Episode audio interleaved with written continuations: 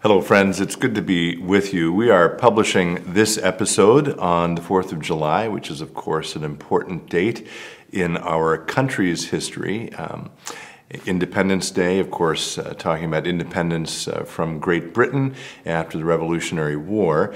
Um, that got me thinking today about freedom and uh, what what are we freed from as Christians? And that got me thinking of a book I'm familiar with uh, called Freedom for Ministry. I actually quoted this in a sermon on Pentecost. That author talks about how uh, we are ambassadors of a disputed sovereign. Uh, we maybe will provide a, a link to that sermon if you want to listen to that. But I want to talk about four different theological understandings of freedom.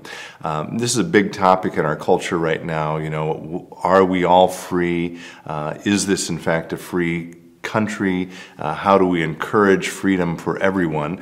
Um, and again, as a pastor, I want to come at this uh, from a theological bent today. So I want to talk about uh, a couple of verses from the Bible. I want to talk about uh, Martin Luther very briefly, and then I want to talk about two um, comments from two of my favorite authors, C.S. Lewis, and again, uh, Richard John Neuhaus, who wrote the book uh, that includes the title Freedom, Freedom for Ministry. So in Galatians, just a couple of verses that talk about freedom explicitly. This is Paul's letter to the Galatians. We are told, uh, or Paul tells us, I should say, for you were called to freedom, brothers and sisters. Only do not use your freedom as an opportunity for self indulgence, but through love become slaves to one another. That's Galatians 5:13. And then more simply in Galatians 5 Paul says it is for freedom that Christ has set us free. That's the biblical passages. We could uh, unpack those more. Uh, I mentioned Martin Luther. I've talked about this before, but it seems appropriate to remind us. Uh, when Luther was alive, the spellings of names, as well as the spellings of all kinds of words, were not standardized yet uh, in written German. Uh, his own last name was spelled in a variety of ways uh, by his father. Luther decided to standardize the spelling that we know today, L U T H E R, because it comes from a Greek word that means freed. So when Luther would sign his name, Martin Luther, what he was saying is Martin the freed one, or Martin the one who God has made free. It was such a powerful, uh, deeply significant uh, biblical idea for Luther that he turned his very name into a name that means the freed one. Uh, so that briefly, again, we could talk a lot more about that, but that strikes me as a really um, meaningful reminder for us today. Uh, again, going back, uh, Galatians was a very important book for Luther, and the topic of freedom clearly was. Um, this is a little bit of stream of consciousness, but again, I, I, I, I started thinking about this because of the title of this book. I already mentioned that.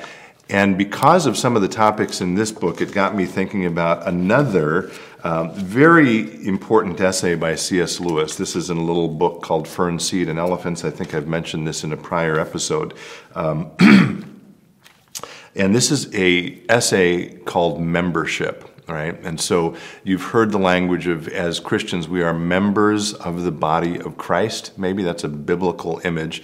And Lewis is talking in this essay about, um, at the time he lived, the, the sort of tension between the collective so, this would be particular political forms of thought that were encouraging a collectivism in his day versus the individual.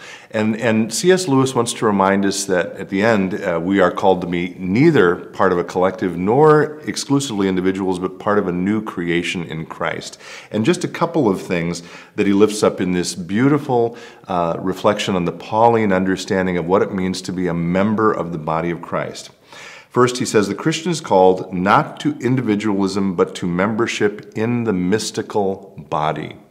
And then he says, just a few lines later, uh, later uh, he explains what St. Paul means by being a member. And he says, by members, he meant what we would call organs, things essentially different from and complementary, complementary to one another.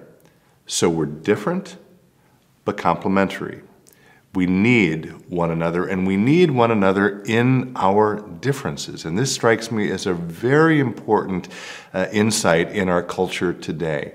Uh, we're not all called to be the same. God invites us, He calls us, He uh, challenges us to live into our differences because the body of Christ needs those differences. and then finally, that brings us to this um, book I started with, Freedom for Ministry.